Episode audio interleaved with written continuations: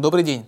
Для вас работает служба информации телеканала «Что делать ТВ», в студии Александр Трифонов, и в этом выпуске вы узнаете: как представить уточненку по налогу на прибыль за 2014 год, почему крупным налогоплательщикам станет удобнее работать с упрощенцами, какие новые функции появились у Федеральной антимонопольной службы России. Итак, о самом главном по порядку.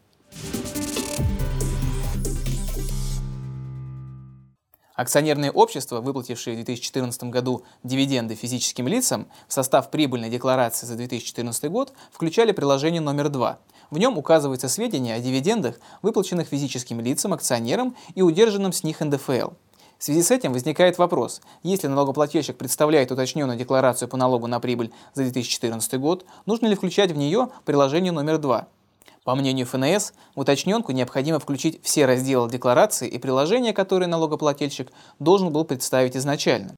Поэтому акционерным обществам в такой ситуации придется загрузить уточненку и приложение номер 2 к декларации со сведениями о доходах физических лиц. В будущем налоговики обещают эту недоработку устранить. До 1 сентября правительство России обязано представить предложение о внесении в российское законодательство изменений, направленных на выстраивание налогоплательщиков, применяющих специальные налоговые режимы, в цепочку плательщиков НДС. Это необходимо, чтобы обеспечить упрощенцам, налогоплательщикам на ЕНВД и ЕСХН, в основном предпринимателям и малым предприятиям, беспрепятственное участие в хозяйственных отношениях с плательщиками НДС.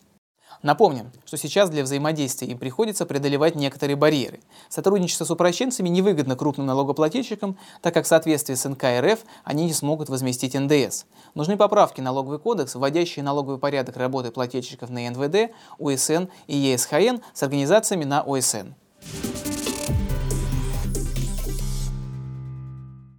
Президент России Владимир Путин подписал указ, упраздняющий Федеральную службу по тарифам и передающий ее функции Федеральной антимонопольной службе.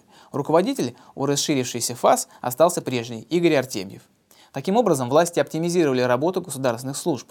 В одном из пунктов указа говорится, что нужно предусмотреть сохранение кадрового потенциала упраздняемой службы для осуществления функций в рамках ФАС.